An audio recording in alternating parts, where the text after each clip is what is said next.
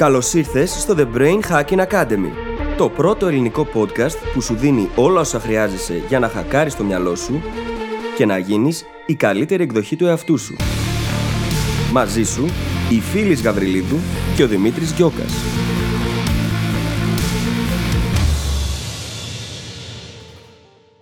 Γεια σου Brain Hacker και καλώς ήρθες στο επεισόδιο νούμερο 52. Ξέρεις τι σημαίνει αυτό; Σημαίνει πως με αυτό το επεισόδιο κλείνουμε έναν ολόκληρο χρόνο επεισοδίων και σε ευχαριστούμε πάρα πολύ που είσαι μαζί μας τόσο καιρό. Στο σημερινό επεισόδιο συζητάμε για το Zone of Genius ή ελληνιστή τη ζώνη ιδιοφυΐας μας. Όταν είμαστε στη ζώνη ιδιοφυΐας μας, είμαστε πραγματικά ο εαυτός μας. Παράγουμε το έργο για το οποίο είμαστε φτιαγμένοι και μπορούμε μέσα από αυτό να γίνουμε πραγματικά ευτυχισμένοι. Συζητάμε λοιπόν εδώ πώς μπορούμε να ανακαλύψουμε ποια είναι αυτή η ζώνη σιγά σιγά και θα σου δώσουμε και μερικές πολύ σημαντικές ερωτήσεις για να ξεκινήσεις. Σου εύχομαι καλή ακρόαση και τα λέμε στην άλλη πλευρά. Καλησπέρα, φίλης. Καλησπέρα Δημήτρη. Λοιπόν, δεν θα σε ρωτήσω σήμερα τι κάνεις. Όχι, μη ρωτήσεις. Είπαμε να σταματήσουμε να ξεκινάμε με τον ίδιο τρόπο κάθε φορά. Μας κούρασε και εμάς και λογικά και εσάς. Οπότε θέλω σήμερα να σε ρωτήσω πάνω σε τι δούλεψες αυτή την εβδομάδα. Το βιβλίο Δημήτρη. Το βιβλίο. Ξέρεις πόσο ανυπομονώ για αυτό το βιβλίο; Εσύ, ε, καλά, εσύ θα το πάρεις πριν καν εκδοθεί, εννοείται. Ε, το θέμα είναι ότι το έχω αναβάλει πολύ γιατί έψαχνα σπίτι αυτό το διάστημα και δεν ήταν καθόλου εύκολο. Και όταν έχεις αυτό το τρέξιμο, ρε παιδί μου, από πίσω να τρέχει και τρέχει και η δουλειά, Ναι. μαθήματα, ηχογραφήσεις από εδώ από εκεί, είναι λίγο δύσκολο να γίνεις δημιουργικός και να ασχοληθείς με αυτό το πράγμα. Έχω όμως την πρόθεση και το στόχο πριν τα Χριστούγεννα να έχω παραδώσει. Μμμ. Επιτέλους. Και μιλάμε τώρα για το editing, έτσι, για την επιμέλεια, τη διόρθωση. Όχι, το βιβλίο είναι έτοιμο επί της ουσίας. Το έχω παραδώσει ήδη εδώ και καιρό δηλαδή. Ναι, ναι, ναι. Το θέμα είναι ότι τώρα τρέχουμε με αυτό το Και κομμάτι. τα γύρω-γύρω γενικά. Τα γύρω-γύρω, άσε. The struggle is real. ναι, αλλά πες ότι βρήκε σπίτι μετά από πόσους Βρήκα, μήνες; ναι. Ε, μετά από τρεις τρεις μήνες. Wow. Νόμιζα ότι ήταν και Σχετικά παραπάνω γρήγορα, σκέψη. έτσι. Νόμιζα ότι ήταν και παραπάνω. Σχετικά σκέψη. γρήγορα. Ναι, ναι. Πολύ καλά. Μίλα μου εσύ για την εβδομάδα σου. Εγώ αφοσιώθηκα αυτήν την εβδομάδα σε αυτό που έχω πει ότι ετοιμάζω. Και μιας και σήμερα είναι το επεισόδιο νούμερο 52. Που σημαίνει ότι με το σημερινό επεισόδιο κλείσαμε έναν χρόνο επεισόδια. Δεν το πιστεύω Ναι. σε καμία περίπτωση. Εγώ το πιστεύω, γιατί τα κάνω pre-edit. Δεν ξέρω ότι δουλεύουμε σε αυτό που δουλεύουμε, αλλά είναι, είναι πραγματικά εκπληκτικό το ότι φτάσαμε επιτέλους τον ένα χρόνο. Εμένα μου φαίνεται απίστευτο. Και θα το εκμεταλλευτώ για να αποκαλύψω κάτι για αυτό που ετοιμάζω. Αμάν, Αμάν. αυτό δεν το ήξερα. και να πω ότι ετοιμάζω κάτι σε σχέση με την αναβλητικότητα. Ξέρω ότι δεν είναι μεγάλη έκπληξη για κανέναν το αντικείμενο, αλλά πριν κάποιους μήνες αποφάσισα ότι είναι ένα πρόβλημα που όπως έχει παίξει μεγάλο ρόλο στη δικιά μου ζωή, έτσι θα έχει παίξει μεγάλο ρόλο και στη ζωή και άλλων. Και ότι. Τι ήταν ο μέγιστος. Ακριβώς. Και ότι το καλύτερο που έχω να κάνω αυτή τη στιγμή και το καλύτερο αντικείμενο με το οποίο μπορώ να ασχοληθώ είναι αυτό για το οποίο εγώ ξέρω τόσα πολλά, γιατί ήταν προσωπικός μου πόνος, και να προσπαθήσω να βρω έναν τρόπο να το μεταδώσω αυτό και σε άλλους. Οπότε ετοιμάζω κάτι πάνω σε αυτό. Για περισσότερες λεπτομέρειες θα περιμένετε λίγο ακόμα. This is very noble, Δημήτρη, of you. Εγώ περιμένω πώς και πώς. Ε, noble δεν είναι. Κατα... ε, Κυριολεκτικά. Noble είναι, noble είναι. Ή αξίζει Nobel. Nobel αναβλητικότητας. Ναι, Nobel αναβλητικότητας αξίζω εγώ γενικά. Όχι αυτό που φτιάχνω. Περνάμε καλά Λοιπόν, πάντως, το πε- βλέπετε, αγαπητοί πέρα- brain hackers. Πέρα από την πλάκα, και αυτό είναι κάτι που έμαθα, πριν αποφασίσω να ασχοληθώ με την αναβλητικότητα, ήμουν λίγο χαμένος με το με τι αντικείμενο ασχολούμαι. Μόλις βγήκε αυτός στο τραπέζι και βγήκε μπροστά ένα θέμα το οποίο εμένα με έχει πονέσει πραγματικά. Έχω συζητήσει γι' αυτό ώρες και ώρες με όλων των ειδών τους ανθρώπους. Όταν το έβαλα μπροστά στη δουλειά μου, όλα ξαφνικά βγάζαν νόημα. ναι. Και αυτό είναι πάρα πολύ ενδιαφέρον και ωραίο να υπάρχει στη ζωή μας. Μα είναι γιατί έμαθες τόσο πολλά. Πήρες συνεντεύξεις, συζήτησες, διάβασες, εφάρμοσες πάνω απ' όλα. Οπότε εκ των πραγμάτων ξέρεις πολύ περισσότερα από μένα και από οποιονδήποτε πάνω σε αυτό το αντικείμενο, γιατί ακριβώς το ζεις. Τι, π- π- πόσο πιο σημαντικά mental models μπορεί να χτίσει κανείς; Ναι. από το να έχει αυτό το θέμα για να το αντιμετωπίζει ενεργητικά. Μμμ. Και είναι αυτό που λες κιόλας είναι η γνωστή ε, ταξινόμηση του Bloom που υπάρχει στη μαθηση Που είναι μια πυραμίδα που ξεκινάς από κάτω προς τα πάνω και κάτω-κάτω λοιπόν είναι το να το θυμάσαι. Έτσι, μετά είναι το να το καταλαβαίνεις, να μπορείς να το εξηγήσεις. Μετά είναι το να μπορείς να το αναλύσεις, να μπορείς να το διδάξεις. Μετά είναι να μπορείς να το αμφισβητήσεις και να το κριτικάρεις και πάνω-πάνω είναι να μπορείς να δημιουργήσεις πάνω σε αυτό το αντικείμενο. Μμμ. Ξέρεις, καινούριε σκέψεις. Αυτό που λέμε original γνώση. Οπότε λοιπόν, στο κομμάτι της αναβλητικότητας, αυτό που έχει γίνει με αυτό που δημιουργώ είναι να ανεβαίνω αυτές τις σκάλες στην ταξινόμηση του Bloom, ας πούμε, για τη μάθηση. Και ίσως αυτό να είναι και ένα από τα zones of genius που έχεις. Ακριβώς. για να πάμε και στο καινούριο μας θέμα. ναι. Όχι, είναι μια πάρα πολύ ωραία πάσα για το θέμα μας σήμερα και γι' αυτό και την αφήσαμε να προχωρήσει. γιατί το θέμα μας σήμερα έχει να κάνει με το zone of genius, τη ζώνη ιδιοφυΐας μας. Αυτή η ζώνη ιδιοφυΐας είναι πρακτικά εκεί που συναντιόνται τα ενδιαφέροντά μας, το πάθος μας και οι δεξιότητές μας. Είναι εκεί που αυτά συναντιόνται και μας επιτρέπουν να αποδώσουμε στο μέγιστο δυνατό επίπεδο που μπορούμε. Είναι τα σημεία στα οποία βγαίνει η ιδιοφυΐα μας. Και κάθε άνθρωπος έχει μια ζώνη ιδιοφυΐας, έτσι. Πάρα πολύ σημαντικό. Zone of genius. Κάθε ένας από εμάς έχει, ακόμα και αν δεν την έχει ακόμα, βρει. Και αυτά τα δύο, αυτά τα δύο θα τα αναλύσουμε και λίγο αργότερα περισσότερο. Αλλά το, αυτό που θέλω να μείνω περισσότερο είναι το ότι όλοι έχουμε μία. Γιατί είναι η ζώνη στην οποία εμείς βγάζουμε τον καλύτερό μας σε αυτό. Και αυτός ο καλύτερος εαυτός είναι καθήκον μας να φανεί. Γιατί είναι αυτός που δίνει και την πραγματική αξία στον κόσμο, στη δουλειά μας, στους φίλους μας, στα πάντα. Και αυτό το πράγμα οφείλουμε, είναι το δώρο μας και οφείλουμε να το δώσουμε στους άλλους. Και στον εαυτό μας, να σου πω την αλήθεια. Εννοείται, να το δούμε και λίγο πάνω πιο πρώτα εγωιστικά. απ' όλα στον δηλαδή. εαυτό μας έτσι. Μα άμα δεν είσαι εσύ για τον εαυτό σου εκεί, Ναι. καλά, σε αυτό που μπορείς να είσαι, η καλύτερη δυνατή σου εκδοχή λοιπόν, πώς θα είσαι για όλους τους υπόλοιπους; Μμμ. Δεν γίνεται. Και θα είσαι και πιο χαρούμενος σε αυτή την εκδοχή. Μα αυτός είναι ο στόχος μας εδώ. Μμ. Θα είσαι πιο ευτυχισμένος. Κυριολεκτικά είναι το σημείο στο οποίο η δουλειά σταματάει να είναι δουλειά. Και ακριβώς έτσι θα δούμε και πώς μπορεί κανείς να φτάσει στο να την ανακαλύψει. Αυτό που είπε ο Δημήτρης είναι ένα από τα κλειδιά Ναι. σε αυτή την περίπτωση. Να πούμε όμως λίγο για όλα τα προηγούμενα στάδια πρώτα ακριβώς. πριν φτάσουμε εκεί. ναι, εννοείται. Λοιπόν, αυτή η έννοια της ζώνης ιδιοφυΐας έρχεται από το βιβλίο The Big Leap, το μεγάλο άλμα του Guy Hendricks. Στο οποίο πρακτικά μας λέει ότι όλα τα πράγματα με τα οποία ασχολούμαστε πέφτουν σε τέσσερις ζώνες. Φανταστείτε κύκλους ο ένα μέσα στον άλλον, όπου ο πιο μικρός μέσα-μέσα είναι η ζώνη ιδιοφυΐας. Θες να πάμε απ' έξω προς τα μέσα ή από μέσα προς τα έξω; Απ' έξω προς τα μέσα. Ωραία. Ποιος είναι λοιπόν ο έξω-έξω κύκλος, η έξω-έξω ζώνη; Η έξω-έξω ζώνη είναι το the zone of incompetence, δηλαδή η ζώνη στην οποία δεν είμαστε ικανοί. Και σε αυτή τη ζώνη ασχολούμαστε με κάτι το οποίο δεν κατανοούμε ή δεν έχουμε ακόμα τις δεξιότητες για να το κάνουμε. Τέλος πάντων είναι κάτι το οποίο είναι δύσκολο για εμάς και πολλές φορές δεν πετυχαίνουμε και το επιθυμητό αποτέλεσμα. Και δεν είναι απαραίτητο κιόλας ότι έχει να κάνει με το πόσο καλοί είμαστε σε αυτό. Τα περισσότερα tasks που ανήκουν στη ζώνη του incompetence είναι αυτά που δεν μας αρέσουν να κάνουμε. Ναι, συνήθως κάπως έτσι Δηλαδή γίνεται. από εκεί ξεκινάνε όλα. Δηλαδή δεν μας αρέσουν καθόλου, μας τραβάνε πάρα πολύ ενέργεια, έστω απλά για να τα βγάλουμε εις πέρας. Και ακόμα και όταν τα βγάζουμε εις πέρας, δεν βγαίνουν και πάρα πολύ καλά. Ναι, ας πούμε θα μπορούσε ένα παράδειγμα να είναι κάποιος ο οποίος του αρέσει πάρα πολύ να γράφει blog posts, από την άλλη όμως να βαριέται πάρα πολύ την όλη διαδικασία του να τα ανεβάζει, να κάνει όλο το SEO από πίσω και όλο αυτό το πράγμα να προτιμά να το δώσει σε κάποιον άλλο να το αναλάβει. Ή στη δική μας περίπτωση, ας πούμε, θα μπορούσε να είναι το ότι εμάς μας αρέσει πάρα πολύ να ηχογραφούμε. Κάποιος άλλος όμως έχει αναλάβει το κομμάτι του editing γιατί θα μπορούσαμε να το κάνουμε και οι δυο. Παρ' όλα αυτά δεν είναι και το πιο δυνατό μας σημείο, ακριβώς γιατί το βαριόμαστε, δεν μας αρέσει. Και δεν θα το κάναμε και τόσο καλά όσο Ναι. κάποιος άλλος. Όσο Ακριβώς. οποιοδήποτε άλλος πάνω κάτω. επειδή δεν μας Ναι, γιατί αρέσει, δεν μας αρέσει. επειδή δεν μας αρέσει και δεν μας συναρπάζει αρκετά για να κάτσουμε να μάθουμε περισσότερα γι' αυτό. Θα το κάναμε αν ήταν ανάγκη. Και αυτό είναι μέρος του growth mindset, έτσι, ότι αν είναι ανάγκη θα το κάνω και δεν τίθεται θέμα. Αλλά δεν είναι αυτό που θα έπρεπε να κάνουμε όταν έχουμε επιλογή. Και σε αυτό το σημείο θέλω να ευχαριστήσω από την καρδιά μου τον Άλκη, τον editor μας, ο οποίος κάνει εξαιρετική δουλειά Άλκη, σε κάθε ευχαριστούμε εβδομάδα. πάρα πάρα πολύ, πραγματικά. Είσαι αυτός που καλύπτει το zone of incompetence και των δυο μας. Ευχαριστούμε λοιπόν, Άλκη. Και... είναι...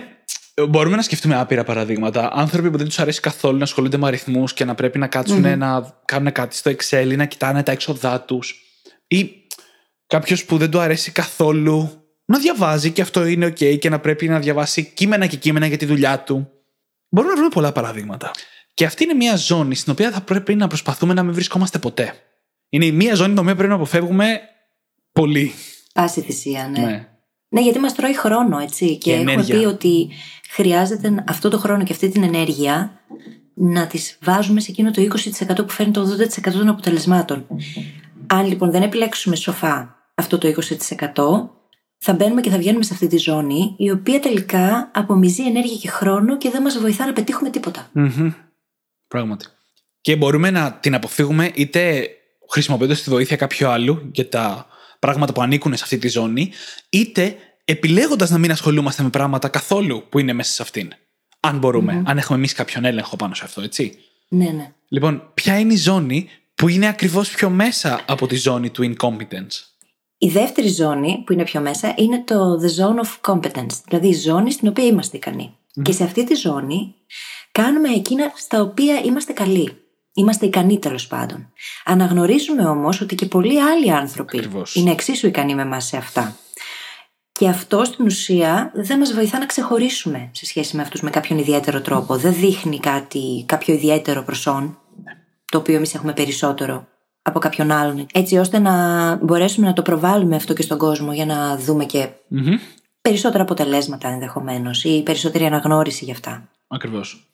Είναι η ζώνη στην οποία αυτό που κάνουμε είναι OK. Είναι κομπλέ, είναι αρκετό, είναι επαρκές. Όλες αυτές είναι λέξεις που θα βρείτε να Ναι. χρησιμοποιείτε στην καθημερινότητά σας γύρω από το zone, αυτό, από τη ζώνη της ικανότητας, μάλλον να το πούμε στα ελληνικά. Τι συμβαίνει όμως σε αυτή τη ζώνη; Συνήθως δεν το απολαμβάνουμε ιδιαίτερα. Όχι απαραίτητα, μπορεί και να το απολαμβάνουμε, αλλά συνήθως δεν το απολαμβάνουμε ιδιαίτερα.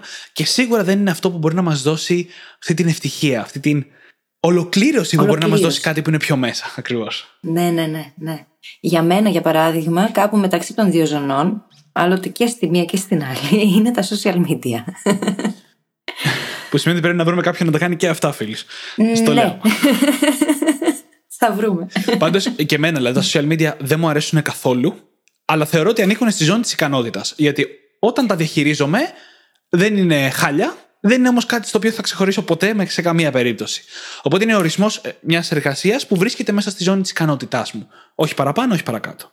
Κοίτα, για μένα είναι στο competence και δεν λέω excellence για έναν λόγο μόνο. Είναι στο competence, θα μπορούσε να είναι στο excellence γιατί είναι τα κείμενα, το οποίο εμένα είναι το bliss μου, έτσι. Δώσε μου να γράφω, πάρε μου την ψυχή και ό,τι άλλο θες. Και ακριβώς επειδή είναι τα κείμενα στη μέση, ε, μπορώ και είμαι καλή σε αυτό, αλλά δεν, θα, δεν είμαι όπως θα μπορούσα να είμαι, όπως θα ήταν κάποιος άλλος επειδή μου θα. Δηλαδή θα μπορούσα να γράφω εγώ τα κείμενα και κάποιος άλλος να παίρνει και να Ε, ανεβάζει και μετά τα και η post, να συγγραφή είναι μόνο ένα φτιάχνει τα post. κομμάτι κιόλας, έτσι. Είναι... Ναι, είναι μόνο ένα κομματάκι, μικρό Ακριβώς, κομμάτι. Όταν μιλάμε στα social media, που είναι απλά ένα παράδειγμα. Ναι. Πάντα. Αλλά τέτοιου είδους εργασίες για τις οποίες νιώθουμε με αυτόν τον τρόπο βρίσκονται στη ζώνη της ικανότητας. Και αυτή είναι μια ζώνη στην οποία θα βρισκόμαστε μέσα στη ζωή μας κάποιες φορές και αυτό είναι OK. Αλλά θέλουμε όσο μπορούμε να πηγαίνουμε στην επόμενη ζώνη και πιο μέσα, η οποία είναι. Η ζώνη της αριστείας, the zone of excellence. Και σε αυτή τη ζώνη κάνουμε κάτι για το οποίο είμαστε εξαιρετικά ικανοί. Έχουμε όλες τις δεξιότητες που απαιτούνται, είμαστε πάρα πάρα πολύ καλοί, ξεχωρίζουμε σε αυτήν. Και συνήθως τα πράγματα που κάνουμε μέσα σε αυτή τη ζώνη τα έχουμε καλλιεργήσει με το χρόνο, έχουμε κάνει πολλή εξάσκηση, έχουν τέλος πάντων γίνει κομμάτι της ταυτότητάς μας.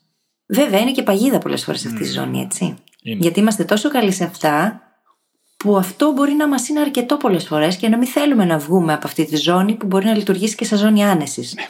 Ε, ο, Συχνά. οφείλω πάντως να πω ότι μια ζωή που τη ζούμε στη ζώνη της αριστείας θα είναι μια καλή ζωή.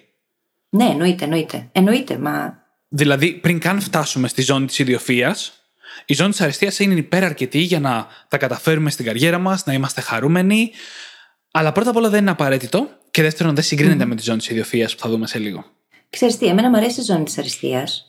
Στην ουσία, όλα αυτά που συζητάμε εδώ στο podcast βοηθούν τους ακροατές μας να φτάσουν εκεί.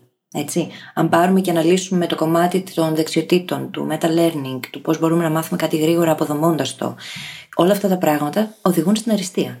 Μας βοηθούν να φτάσουμε εκεί που θέλουμε, να είμαστε πολύ αποτελεσματικοί σε πολύ μικρότερο χρόνο από ό,τι θα μας έπαιρνε υπό άλλες συνθήκες. Δεν είναι όμως μόνο αυτός ο στόχος. Γιατί υπάρχει μια ζώνη πολύ πιο πάνω από αυτήν, η οποία είναι εκείνη που μπορεί να μας βοηθήσει να εστιάσουμε 100% και να μεγαλουργήσουμε κιόλας. Και αυτή είναι το zone of genius, έτσι. Ναι. Η ζώνη της ιδιοφυα μας. Στην οποία όμως, εγώ θεωρώ ότι δεν μπορούμε ούτε εμείς σαν podcast, ούτε κάποιος άλλος να, να πάρουμε έναν συγκεκριμένο ακροατή και να τον πάμε εκεί. Είναι μια ζώνη στην οποία αφού έχεις φτάσει να περνάς πολύ χρόνο στη ζώνη της αριστείας και έχεις μάθει πολλά πράγματα για τον εαυτό σου, πρέπει ο καθένας για τον εαυτό του να ανακαλύψει τι είναι στη ζώνη της ιδιοφία, γιατί είναι μια μικρή, πολύ εξατομικευμένη ζώνη. Για τον καθένα διαφορετική, αλλά όλοι έχουμε έτσι, μην το ξεχνάμε αυτό. Ναι, ναι. Και εκεί στην ουσία αυτό που κάνουμε είναι να κεφαλαιοποιούμε τις φυσικές μας ικανότητες που είναι ήδη έμφυτες περισσότερο από ό,τι εκείνες που έχουμε καλλιεργήσει με τα χρόνια. Σε συνδυασμό όμως πάντα όλες μεταξύ τους. Ξέρεις Και πώς είναι νιώθω. αυτό στο οποίο Ξέρεις πώς νιώθω για τις Μίλα μου. έμφυτες.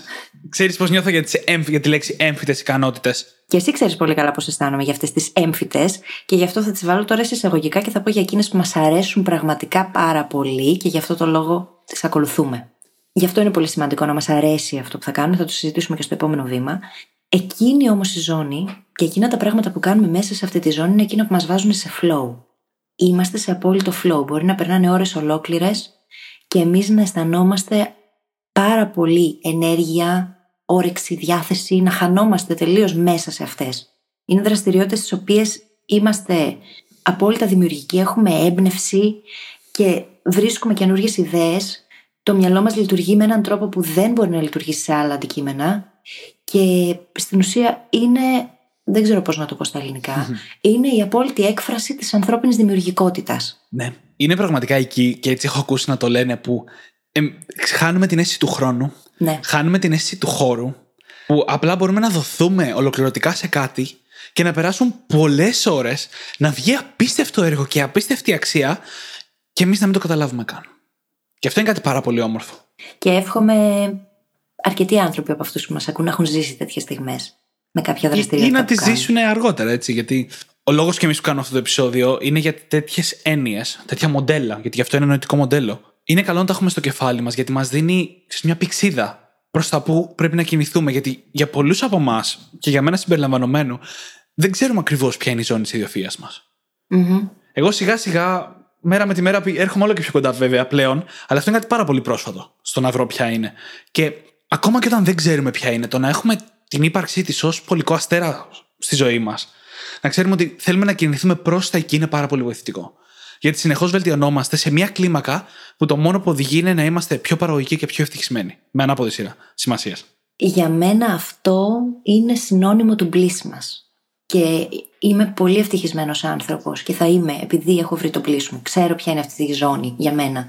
Και μέσα σε εκείνη δουλεύω και συνεχίζω να εξελίσσομαι. Και όσο περισσότερο εστιάζω σε εκείνη τη ζώνη, τόσο καλύτερα γίνονται τα πράγματα. Και τόσο περισσότερο μπορώ να βοηθήσω και τους άλλους, έτσι. Γιατί μέσα από αυτήν προσφέρουμε την πραγματική μας αξία. Και μπορούμε πραγματικά να βοηθήσουμε άλλους ανθρώπους. Και κάπου εδώ είναι η πραγματική διαφορά με τη ζώνη της αριστείας. Βλέπετε, στη ζώνη της αριστείας μπορεί να έχουμε πράγματα στα οποία είμαστε εκπληκτικοί. Μπορεί να είμαστε από τους καλύτερους στον κόσμο και να είμαστε ακόμα στη ζώνη της αριστείας. Αλλά μπορεί να μην το απολαμβάνουμε τόσο. Μπορεί να είμαστε πάρα πολύ καλοί σε κάτι, αλλά να μην το απολαμβάνουμε τόσο. Και η δι- μεγάλη διαφορά, αυτό που πραγματικά ξεχωρίζει τη ζώνη τη ιδιοφυα, είναι ότι είναι ταυτόχρονα και το σημείο στο οποίο παθιαζόμαστε. Μόλις μας το είναι. Και δεν μπορούμε να σταματήσουμε να ασχολούμαστε με αυτό. Με τίποτα. Και μάλιστα η ζώνη της ιδιοφυα μπορεί να προκύψει από πολλά πράγματα. Μπορεί να είναι το είδος της δουλειάς που κάνουμε. Πώς λέει η φίλη, σε μένα μου αρέσει να γράφω, αλλά δεν μου αρέσει, ας πούμε, να ηχογραφώ. Έστω. Δεν το είπε αυτό η φιλη αλλά παράδειγμα. Ποτέ. Για κάποιον άλλον μπορεί να είναι το θέμα. Μπορεί να γυρίσω εγώ να πω ότι είμαι στη ζώνη της ιδιοφυα μου όταν ασχολούμαι με την αναβλητικότητα. Για να μην έχει να κάνει τόσο με το τι κάνω εκείνη την ώρα, όσο με το αντικείμενο στο οποίο Ακριβώς. ασχολούμαι. Έτσι είναι άνθρωποι που πραγματικά δίνονται σε φιλανθρωπικούς σκοπούς, ας πούμε. Που ειναι η αρένα στην οποία παίζουν που τους δίνει τη ζώνη ιδιοφυα και όχι το τι κάνουν εκείνο το δευτερόλεπτο. ναι, ε, ας μην το περιορίσουμε μες στο μυαλό μας το τι μπορεί να είναι αυτό, έτσι. Μπορεί να έχει να κάνει με τις συνθήκες. Μπορεί να έχει να κάνει με το bliss μας το ίδιο. Μπορεί να έχει να κάνει με, το, με κάτι συγκεκριμένο το οποίο μας αρέσει πάρα πολύ να κάνουμε. Όπως για μένα, ας πούμε, είναι το να γράφω, να μελετάω, να μαθαίνω συνεχώς καινούργια πράγματα, να εφαρμόζω και μετά να τα διδάσκω. Για μένα αυτό είναι. Δηλαδή, αλλά αυτό έχει να κάνει με τις λέξεις. Αγαπώ τις λέξεις ακριβώς γιατί μπορώ να κάνω μέσα από αυτές αυτά τα πράγματα. Και θέλω να βελτιώνομαι διαρκώς σε αυτό. Γιατί ξέρω ότι μέσα από αυτό μπορώ και προσφέρω και βοηθάω άλλους ανθρώπους. Αυτό είναι το μεγαλείο του ανθρώπου, να μπορέσει να το βρει αυτό το πράγμα για να μπορεί να κάνει τέτοια πράγματα. Όχι για τον εαυτό του μόνο, και για το σύνολο από ένα σημείο και μετά. Το, το αντικείμενο, η ενασχόληση που πάντα μου το έβγαζε αυτό, βλέποντας το σε άλλους, ήταν ο χορό. Ξέρω πολλούς ανθρώπους που λένε ότι όταν χορεύουν, είναι λες και χάνουν την αίσθηση του χρόνου, του χώρου. Ναι. Και αυτό είναι στην πραγματικότητα η ζώνης της ιδιοφυα. Δεν ανάγκη να είναι κάτι επαγγελματικό έτσι. Και το καλό είναι ότι όσο περισσότερες ναι. τέτοιες στιγμές φέρνουμε στη ζωή μας, τόσο πιο ευχαριστημένοι και ευτυχισμένοι θα είμαστε. Αχ, αυτό ξαναπες στο Δημήτρη. Και το καλό είναι ότι όσο πιο πολλές τέτοιες στιγμές φέρνουμε στη ζωή μας, τόσο πιο ευχαριστημένοι και ευτυχισμένοι θα είμαστε. Ωραία, ευχαριστούμε πάρα πολύ για αυτή την επανάληψη. Εσύ τη ζήτησες. Νομίζω ότι όλοι ήθελαν να την ακούσουν. Ε, παιδιά, πείτε ναι, πείτε ναι. Λοιπόν, Ευχαριστώ. το θέμα είναι πώς φτάνουμε εκεί τώρα. Και έχεις μια πάρα πολύ ωραία άσκηση που μου λέγες πριν. Α, ναι. Ωραία. Λοιπόν, έχω μια άσκηση η οποία έρχεται από ένα τελείως διαφορετικό κόσμο, αλλά δεν έχει σημασία.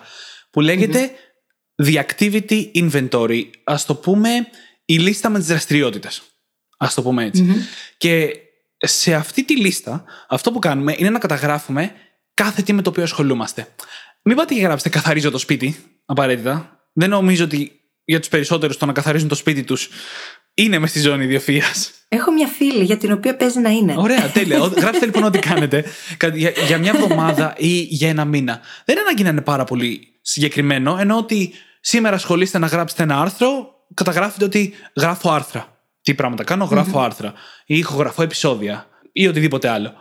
Και μετά, αφού έχετε καταγράψει αρκετά τέτοια, δηλαδή εγώ το κάνω τουλάχιστον για μια εβδομάδα από ότι κάνω αυτή την άσκηση, πηγαίνετε και βάλτε μια βαθμολογία συσσαγωγικά δίπλα στο καθένα. Αν είναι στη ζώνη της ιδιοφυα, της αριστείας, της ικανότητας ή ας πούμε της ανικανότητας. Και κάνοντας αυτή την άσκηση, και μάλιστα τακτικά κάθε έξι μήνες, κάθε ένα χρόνο, μπορούμε με τον καιρό να ανακαλύψουμε ποια είναι αυτά που μας βγάζουν τη ζώνη της ιδιοφυα. Και ένα πολύ ωραίο έξτρα βήμα είναι να ζητήσουμε από κάποιον άλλον είτε να μας βαθμολογήσει τις δραστηριότητες, είτε να κρίνει τις βαθμολογίες που βάλαμε εμείς.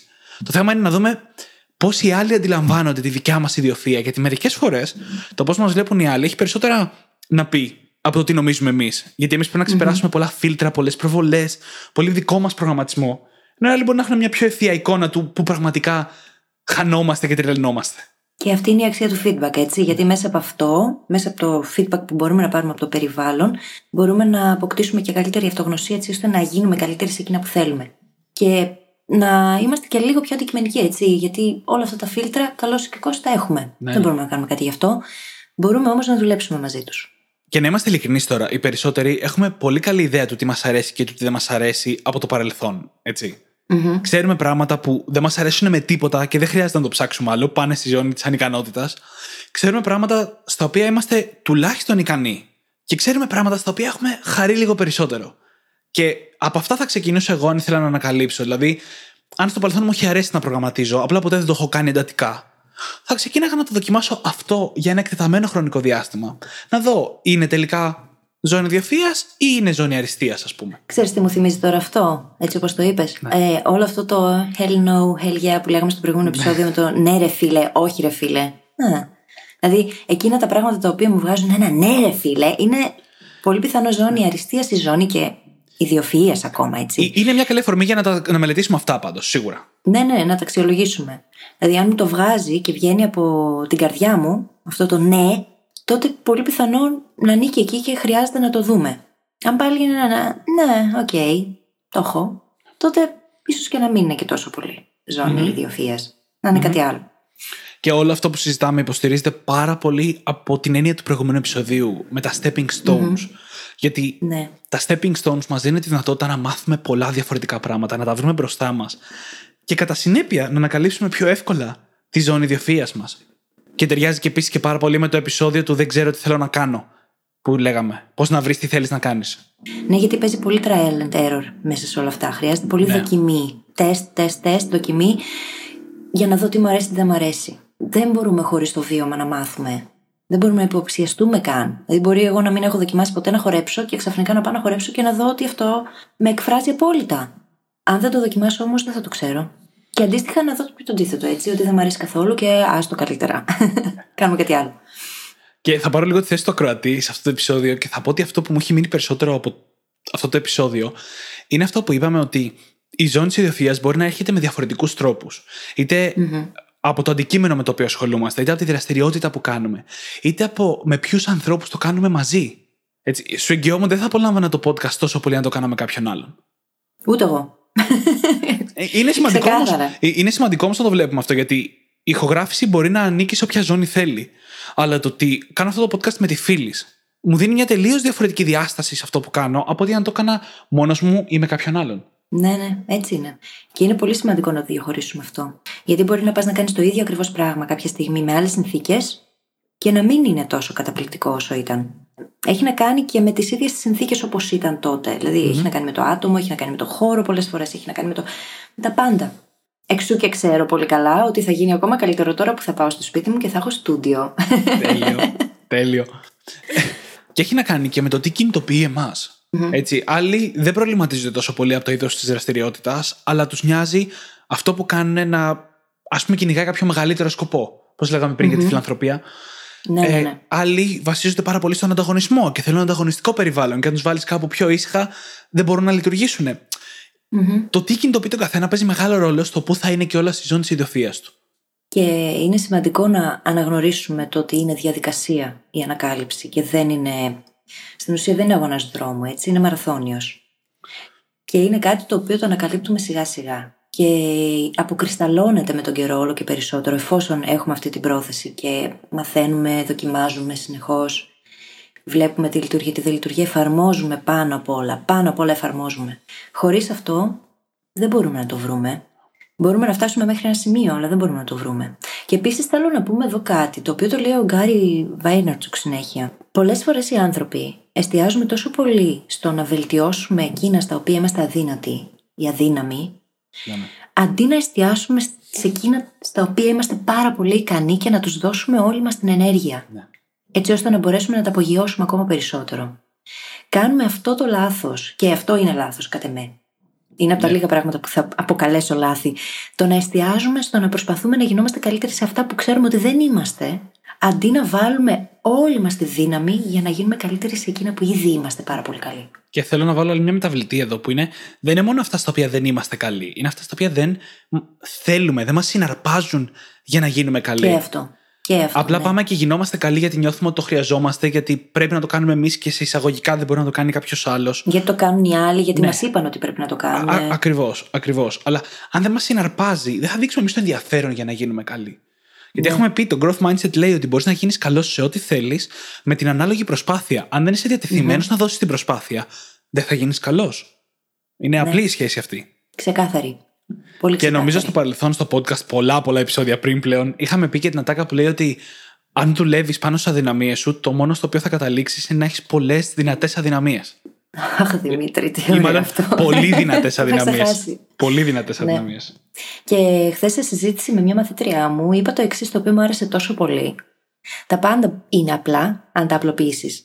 Και αυτό το πράγμα Τέλειο. είναι αυτό που είπες τώρα. Δηλαδή, Τέλειο. είναι απλά τα πράγματα. Βρες εκείνα στα οποία είσαι δυνατός, εστίασες σε αυτά, απλοποίησε τη διαδικασία και γίνε κάθε μέρα η καλύτερη εκδοχή σου σε αυτά. Και είναι OK να σου πάρει χρόνια να τα βρεις. Ακόμα και αυτά στα οποία είσαι δυνατός τώρα. Και χρόνια να σου πάρει.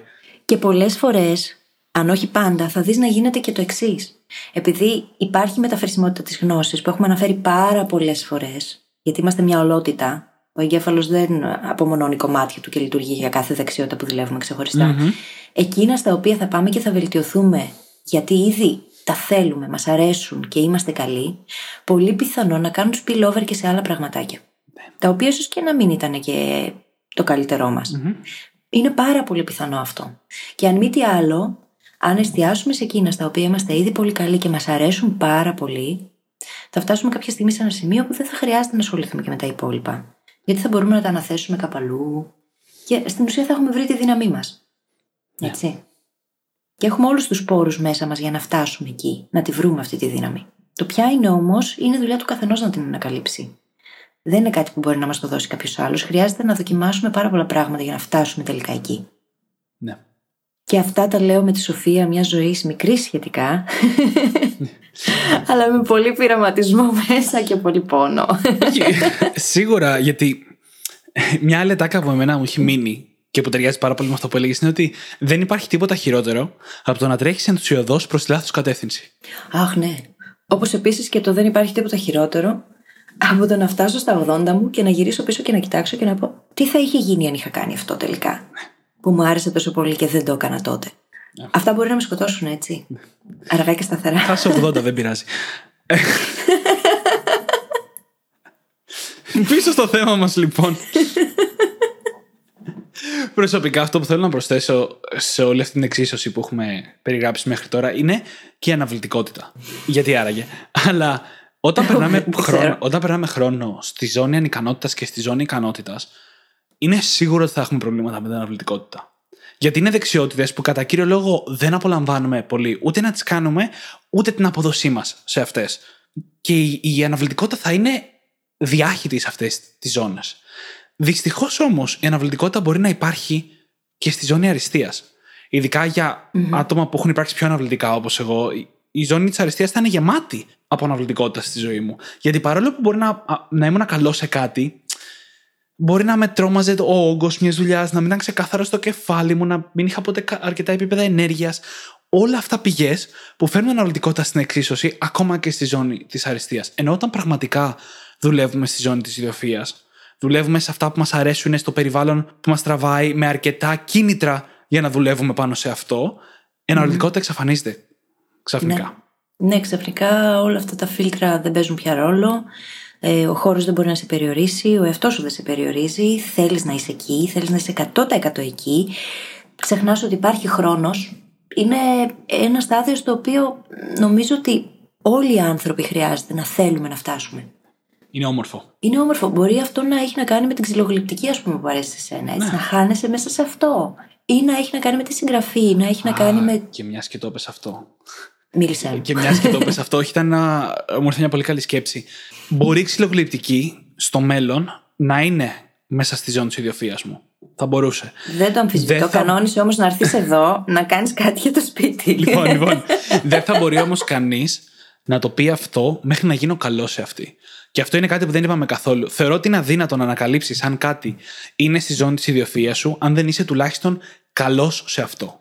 Ναι, ναι, ναι. Και, και το, δηλαδή και εμένα μπορεί ο χορός να είναι στη ζώνη της ιδιοφία μου. Δεν έχω χορέψει ποτέ. Αν δεν πάω να κάνω μαθήματα, να γίνω τουλάχιστον OK, τουλάχιστον καλός, να το πούμε έτσι, δεν θα μπορούσα να ανακαλύψω αν είναι κάτι που με κάνει να, να χαθώ κτλ. Γιατί αυτή η ικανότητα το να γινόμαστε καλοί σε κάτι είναι πολύ βασικό μέρος της κινητοποίησης ενός ανθρώπου.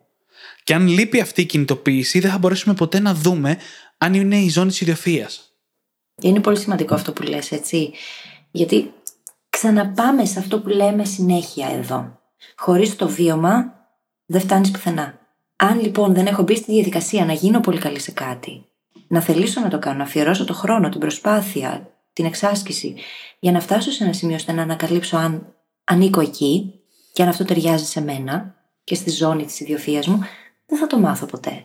Και, και δεν λέω κάτι περίπλοκο έτσι. Αν, αν δεν μπορώ να απολαύσω το χρόνο που αφιερώνω για να προπονήσω αυτό το αντικείμενο, αν πηγαίνω για μάθημα χορού και απογοητεύομαι επειδή δεν μπορώ να βάλω το ένα πόδι μπροστά από το άλλο, δεν θα μπορέσω να δω αν όντως μπορώ να χαθώ στη δραστηριότητα. Οπότε πρέπει να μπορώ πρώτα να απολαύσω την διαδικασία για να δω αν είναι και η ζώνη της ιδιοφυΐας μου. Λίγο tricky και λίγο σύνθετα αυτά που συζητάμε σήμερα, Δημήτρη. Πάμε να δούμε λίγο μερικές ερωτήσεις με τις οποίες μπορεί κανείς, ναι. Όταν φτάσεις σε εκείνο το excellence, ε, να ανακαλύψει και αν είναι στη ζώνη της ιδιοφυΐας του. Εννοείται. Και πριν πεις τις ερωτήσεις, να θυμίσω ότι όλη αυτή η έννοια της ζώνης ιδιοφία είναι μια πηξίδα, ένας πολικός αστέρας για να κινούμαστε προς τα εκεί στη ζωή μας και να παίρνουμε συνεχώς feedback για το τι είναι στη ζώνη ιδιοφία μας. Και τι δεν είναι για να το βγάζουμε. Ακριβώς. Λοιπόν, πρώτη ερώτηση. Τι σου αρέσει πάρα πολύ να κάνεις; Και το αγαπάς τόσο πολύ, σου αρέσει τόσο πολύ, που μπορεί να περνάς πάρα πολύ χρόνο χωρίς να βαριέσαι, χωρίς να κουράζεσαι, χωρίς τίποτα αρνητικό τι σου αρέσει πραγματικά, τι αγαπάς πολύ να κάνεις; Είναι μια πολύ σημαντική ερώτηση. Για να μπορέσουμε να βρούμε αν έχουμε πράγματα τα οποία ανήκουν στη ζώνη της ιδιοφίας μας. Δεύτερη ερώτηση. Τι δουλειά κάνεις, ποια είναι εκείνη η δουλειά ή η δραστηριότητα που κάνεις που δεν μοιάζει με δουλειά; Είναι κάτι άλλο, είναι διασκέδαση, είναι δημιουργικότητα, είναι χαρά, είναι έμπνευση. Υπάρχει κάτι τέτοιο; Και στη δουλειά σου, τι οδηγεί στην υψηλότερη αυθονία και ικανοποίηση σε αναλογία με το χρόνο που ξοδεύεις; Και η αυθονία δεν συζητάμε τώρα μόνο για ηλική αυθονία, έτσι. Είναι το να μας κάνει να αισθανόμαστε ολοκληρωμένοι και να ξέρουμε ότι μέσα από αυτό προσφέρουμε. Τι είναι εκείνο λοιπόν που δημιουργεί τη μεγαλύτερη αξία στη ζωή μας, για μας τους ίδιους, και ικανοποίηση. Και μετά, επόμενη ερώτηση. Ποια είναι η μοναδική μας ικανότητα; Υπάρχει κάποια μοναδική ικανότητα που έχουμε, την οποία όταν την εξασκούμε μπορούμε και προσφέρουμε το μέγιστο της αξίας που έχουμε στο περιβάλλον μας, στον εαυτό μας, στη δουλειά μας, στους φίλους μας, στους συνεργάτες μας. Υπάρχει κάτι τέτοιο; Εκεί που ξεχωρίζουμε λοιπόν, είμαστε σε απόλυτο flow. Δίνουμε το 100% μας ανα πάσα στιγμή και χανόμαστε μέσα σε αυτό. Εκεί είμαστε και στη ζώνη της ιδιοφυΐας. Ναι. Και είναι πολύ ωραίες αυτές οι ερωτήσεις να τις θέτει κανείς στον εαυτό του καθε και λίγο. Κάνοντας όλο αυτό το inventory που είπες προηγουμένως, για να μπορέσει κάποια στιγμή να φτάσει στο σημείο να ανακαλύψει αυτή τη ζώνη μέσα στην οποία είναι μοναδικός και μπορεί να εστιάσει 100%. Πρώτα απ' όλα, έτσι όπως το έθεσες, για κάποιο λόγο με κάνεις και χαμογελάω. Στην εικόνα ότι μπορούμε να νιώθουμε αυτό το πράγμα, έτσι. Ξέρεις ότι όσο το λέω, το έχω, το ζω κιόλα. Ναι, ναι, ναι. Το, το νιώθω και ξέρω, είμαι σίγουρη και ξέρω ότι είναι κάτι απολύτως εφικτό για όλους τους ανθρώπους και πραγματικά θα χαιρόμουν πάρα πολύ αν όλος ο κόσμος μπορούσε να λειτουργεί έτσι. Νομίζω ότι δεν θα είχαμε ούτε προβλήματα, ούτε πολέμους, ούτε τίποτα αν φτάναμε όλοι εκεί πέρα. Εντάξει. Ο καθένας για Είναι- τον εαυτό του, έτσι. Είναι λίγο περίπλοκο να μιλήσουμε γι' αυτό σε συλλογικό επίπεδο, γιατί είναι εξορισμού κάτι σε ατομικό επίπεδο αυτό που συζητάμε σήμερα. Γυρνώντα λίγο σε ερωτήσεις που είπες, εμένα αυτή η ερώτηση που μου μένει περισσότερο και που θεωρώ εγώ πάρα πολύ βοηθητική είναι να δούμε πού έχουμε μπει σε flow. Δηλαδή, τελευταία φορά που μπήκαμε σε flow, τι κάναμε; Πρώτη τελευταία φορά που μπήκαμε σε flow, τι κάναμε; Και αν παρατηρούμε κάθε φορά που μπαίνουμε σε αυτή τη ροή, που μπαίνουμε στο flow, τι είναι αυτό που μας βοηθάει να μπούμε εκεί, θα εντοπίζουμε πάντα πράγματα τα οποία είναι στη ζώνη της αριστείας μας και πέρα. Και μετά σιγά σιγά θα ανακαλύψουμε αν είναι στη ζώνη ιδιοφυα. Νομίζω ότι το flow είναι η καλύτερη ένδειξη, το καλύτερο σύμπτωμα σε αυτό που συζητάμε σήμερα. Μα είναι μοτίβο, όπως ακριβώς έχουμε αρνητικά μοτίβα τα οποία ακολουθούμε. Αν παρατηρήσουμε αυτό το μοτίβο του flow, της ροής, Ναι. το είμαι στη ροή, ρε παιδί μου. Αν παρατηρήσουμε τι μας οδηγεί εκεί και σπάσουμε και το ίδιο το, το μοτίβο αυτό σε κομματάκια, έτσι ώστε να μπορούμε να το επαναλάβουμε ανά πάσα στιγμή, θα μπορούμε να είμαστε και εκεί όλο και πιο συχνά. Και επίσης, να πούμε και το άλλο το οποίο είναι εξίσου σημαντικό με όλα όσα συζητήσαμε. Το να το βρεις είναι το ένα. Το πόσο θα αρχίσεις να είσαι εκεί, πόσο χρόνο θα περνάς εκεί πέρα όμως, είναι άλλο κομμάτι. Γιατί μπορεί κανείς να νομίζει τώρα ότι αυτό που λέμε είναι ότι βρες το και μείνε εκεί όσο περισσότερες ώρες μπορείς. Όχι. Γιατί στην αρχή και αυτό είναι δεξιότητα έτσι. Μπορεί κανείς να είναι σε flow για 10 λεπτά. Ναι, Και εννοείται. αυτό είναι OK. εννοείται. Και σιγά σιγά να αυξάνεται αυτός ο χρόνος Μμ. και να το πηγαίνεις σταδιακά. Γιατί μέσα σε αυτή τη ζώνη θα θες να είσαι όλο και περισσότερο. Πράγμα το οποίο σημαίνει ότι θα αυξάνεται ακόμα και η ίδια η επίδραση που έχεις σε σένα, στο αποτέλεσμα αυτό που θα κάνεις εκείνη την ώρα. Μμμ. Οπότε ξεκίνα με 10 λεπτά και Ναι. ανέβασε απλά την ένταση και το χρόνο ανάλογα με το πώς πάει. Μμμ. Και σε λίγο πιο μεγάλο επίπεδο, στο επίπεδο της ζωής μας γενικότερα, μετά που βρούμε κάποια πράγματα που είναι στη ζώνη της ιδιοφυα, οφείλουμε να βρούμε τρόπους να δομήσουμε τη ζωή μας έτσι ώστε να περνάμε περισσότερο χρόνο εκεί. Και Ναι. εδώ πέρα μπαίνουν επεισόδια όπως πώς να λες όχι, πώς να θέτεις στόχους κτλ, κτλ. Για να Κανόνας 80-20. Ακριβώς. Για να μπορέσουμε να φέρουμε αυτή την κατάσταση, αυτή τη δουλειά στη ζωή μας σε μεγαλύτερο όγκο. Για να μπορούμε να ασχολούμαστε με αυτό το κομμάτι όλη μέρα, αντί να ασχολούμαστε με αυτό που είναι στη ζώνη της ικανότητας και το βαριόμαστε και μας κάνει αναβλητικούς. Και αυτό είναι μια άλλη σειρά από δεξιότητες που έχει να κάνει με το να δομήσουμε τη ζωή μας έτσι ώστε να μας κάνει εμάς και όχι στους άλλους. Και πραγματικά το πιστεύω. Αν βρούμε τον πλήση μας, είναι σίγουρο ότι θα μπορούμε να ζήσουμε από αυτό. Για όλους τους ανθρώπους ισχύει αυτό. Ναι. Γιατί είναι αυτό το ένα μοναδικό δώρο το οποίο έχουμε να χαρίσουμε στον κόσμο. Και αν το κάνουμε, αν αφιερώσουμε το χρόνο, την προσπάθεια, την αφοσίωση που χρειάζεται για να το κάνουμε, θα βρούμε και τον τρόπο να ζήσουμε από αυτό. Ναι. Και να έχουμε μια καλή ζωή, έτσι. Όχι απλά να ζήσουμε από αυτό. Να έχουμε μια καλή ζωή. Ολοκληρωμένη και όμορφη. Και από μένα για να κλείσουμε, να θυμίσω ότι αυτό μπορεί να πάρει καιρό. Δεν είναι κάτι που πρέπει να μπορούμε να βρούμε και να απαντήσουμε σήμερα. Μέχρι τότε, να θυμάστε ότι οι περισσότερες καριέρες έχουν χτιστεί στη ζώνη αριστείας και όχι στη ζώνη της ιδιοφυα. Οπότε εκεί πρέπει να δίνουμε την προσοχή μας όταν δεν έχουμε ιδέα, για να είμαστε τουλάχιστον σε ένα πολύ καλό επίπεδο, από το οποίο μετά θα πατήσουμε για να βρεθούμε στο, στη ζώνη της ιδιοφυα. Ακριβώς. Και κάπως έτσι λοιπόν ήρθε η ώρα να κλείσει Ναι, το ναι, ναι. επεισόδιο. Το επεισόδιο 52 θυμίζω ότι συμπληρώσαμε ένα χρόνο επεισόδια σήμερα. Απίστευτο. Πάρτι, Δημήτρη, εκπληκτικό. πάρτι. Σας ευχαριστούμε πάρα πολύ που ήσασταν μαζί μας όλο αυτόν τον καιρό και σήμερα. Να σας θυμίσω ότι μπορείτε να βρείτε τις σημειώσεις του επεισοδίου στο site μας στο brainhackingacademy.gr. Και θα χαρούμε πάρα πολύ να έρθετε σε όποια εφαρμογή μας ακούτε, Podbean, Stitcher, Overcast, iTunes, Spotify, να μας αφήσετε εκεί ένα φανταστικό πεντάστερο review, γιατί βοηθάτε έτσι το podcast να ανέβει, το community των Brain Hackers να μεγαλώσει κι άλλο. Και έχετε την απεριόριστη ευγνωμοσύνη μας για πάντα. Να επισημάνω ότι το επεισόδιο αυτό κυκλοφορεί στις 31 Δεκεμβρίου, οπότε καλή χρονιά σε όλους και καλή χρονιά. συνέχεια. Καλή συνέχεια.